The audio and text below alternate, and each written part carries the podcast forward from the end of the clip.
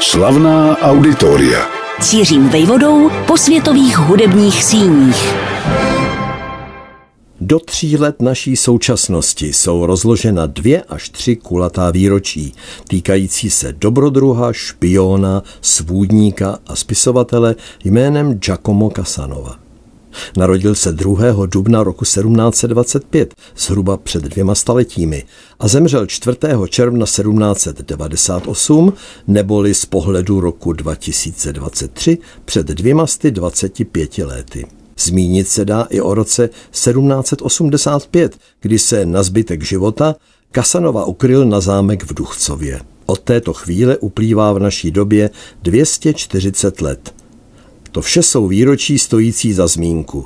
Dobrá, řeknete si obecně ano, ale co má Giacomo Casanova, tento Benátčan bilancující ve stáří svůj život na severu Čech, společného s náplní rozhlasové stanice zaměřené na klasickou hudbu? Jinu možná víc, než by se na první povrchní pohled zdálo.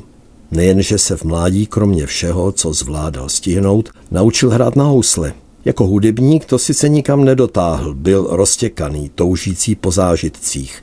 A trávit hodiny s houslemi v ruce nebylo pro něj to pravé. Vztah k hudbě to ovšem muselo vytvořit a zanechat v tak vnímavém člověku, jakým Kasanova byl, co si navždy. Proto lze dovozovat, že skladby nejednoho autora jeho doby v něm rezonovaly. Tím spíš, že s některými z hudebních velikánů se poznal osobně. Příkladem nad jiné známým je samozřejmě Wolfgang Amadeus Mozart. Jenže už samotný rok Kasanovova narození jako by lecos předznamenával. Vždyť právě tehdy, v roce 1725, bylo v Amsterdamu vydáno poprvé tiskem čtveroročních období Antonia Vivaldiho. V Lipsku byly tehdy provedeny rozšířené pašie svatého Jana od Johana Sebastiana Bacha. U nás přišel na svět skladatel Jiří Ignác Linek, což nepochybně nemohl Kasanova vědět, jakkoliv byli vrstevníky. Stěží ho ale v rámci jeho dobových dotyků s hudbou minuli některé z kompozic od Alessandra Scarlattiho, zakladatele Neapolské operní školy, onoho roku 1725 sice už zemřelého, ale díky svému přebohatému dílu stále i v Benátkách znějícího. Ostatně sám město kdysi byť krátce navštívil. A tak se tu o jeho dvoustovkách mší či šestidesítkách oper dobře vědělo. Každopádně lze předpokládat, že Giacomo Casanova přicházel s hudbou své éry tak či onak do kontaktu. Stopy, které Giacomo Casanova obtiskl do rodného města, byly četné a rozporuplné. Poznamenané úspěchy, ale také vězením či vypovězením. Vše začalo tím, že se benátským radním nabídl s novinkou. Bude tím, kdo zorganizuje první místní loterii. Stalo se vzbudila nesmírný zájem, vynesla znamenitý zisk, ze kterého si ale Kasanova tak říkajíc odklonil mnohem víc, než mu náleželo, načež se ocitl ve vězení. Když za ním tehdy 30-letým zapadla 25. července 1755 vězeňská vrata, byl si vědom, že vyfasoval pět let za mřížemi. Setrvat v kopce tak dlouho, ale rozhodně neměl v úmyslu.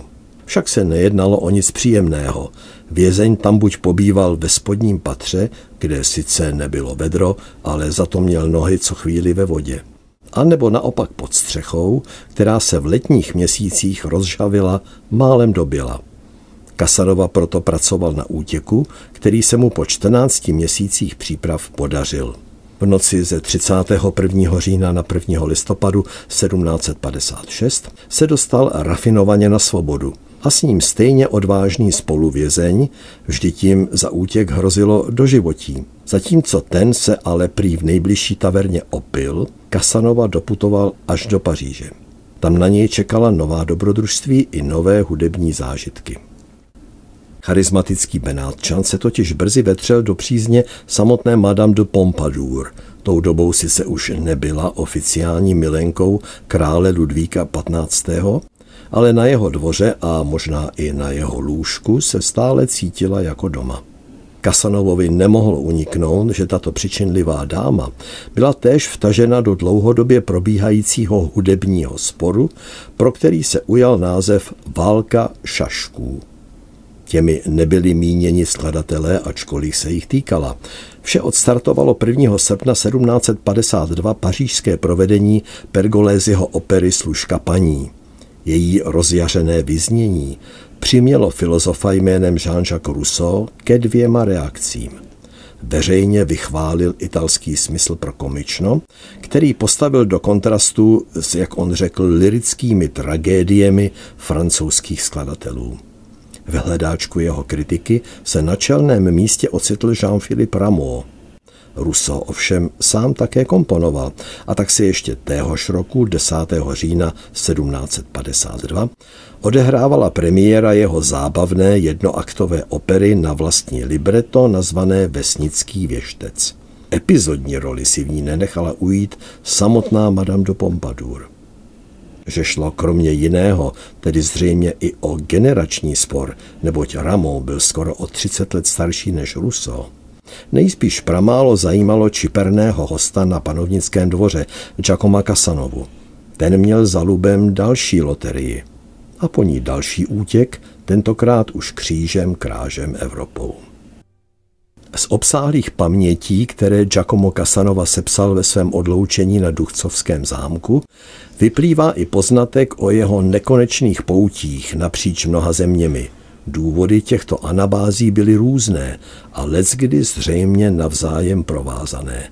Vždyť zároveň prchal před věřiteli, mnohdy z mocných kruhů, ale přitom byl ještě mocnějšími vládci pověřován diskrétními úkoly – řečeno natvrdo, měl vyčenichat lecos skrytého, co se odehrávalo v nejvyšší politice a podat o tom důvěrná svědectví. Zřejmě výměnou za odpouštění svých hříchů, čímž se kruh jeho dobrodružného života nejednou zdárně uzavřel. Zmíněné harcování pro něj jen v období od roku 1763 do roku 1766 znamenalo překonat vzdálenost kolem 80 tisíc kilometrů v rozhrkaných kočárech, které za den neujeli víc než 50 kilometrů. Pro muže, který překročil čtyřicítku, aniž by se jakkoliv šetřil, to nejspíš nebyl žádný med. Oklikami dospěl Kasanova nakonec až do Ruska, jmenovitě do Moskvy a do Petrohradu. Netřeba dodávat, že se mu v rámci tamní vládnoucí elity opět podařilo dostat až na vrchol, do blízkosti i do přízně ruské carevny Kateřiny II. Veliké, která o čtyři roky mladší než benátský svůdník jím byla okouzlena. Jaká sdělení při jejich setkáních tváří v tvář zazněla a jaký z toho vykřesal Kasanova pro sebe prospěch, není předmětem našeho vyprávění. Nás zajímají hudební souvislosti jeho pestrého života. A těm se nejspíš nevyhnul ani jeho ruský pobyt. Často se traduje, že ruská vážná hudba začíná až Michailem Ivanovičem Glinkou, to znamená v první polovině 19. století. A za to pak nabere struhující tempo – Jenže ve skutečnosti už dříve tvořili v Rusku skladatelé, kteří stojí za pozornost, včetně skutečnosti, že tři čelní byli ukrajinského původu. Dmitro Bortňanský, Artemi Vedel i Maxim Běrezovský. Právě s jeho hudbou mohl na ruském panovnickém dvoře přijít Giacomo Casanova do styku a možná i s autorem samotným. Maxim byl sice o 20 let mladší než Benátčan, ale už v mládí velmi všestraně činný. Jakoby i on patřil k těm, kteří spěchají, protože osud jim vyměřil jen krátký život, v jeho případě 31 letý. Běrezovský stihl být pěvcem v italské dvorní skupině, muzicírující v Petrohradu. Skomponoval řadu zborových koncertů duchovní hudby a jako 25-letý byl vyslán na studia do Boloňské filharmonické akademie. Závěrečné zkoušky tam složil ve stejný den jako Josef Mysliveček a pouhý rok před Wolfgangem Amádem Mozartem. Roku 1783 Giacomo Casanovo vytáhlo na šedesátku. Byl věčným harcováním stále unavenější a bezdomova. Bolestně totiž dopadl jeho návrat do Benátek, kde byl sice napřed omilostněn, ale pak znovu a už definitivně vyobcován.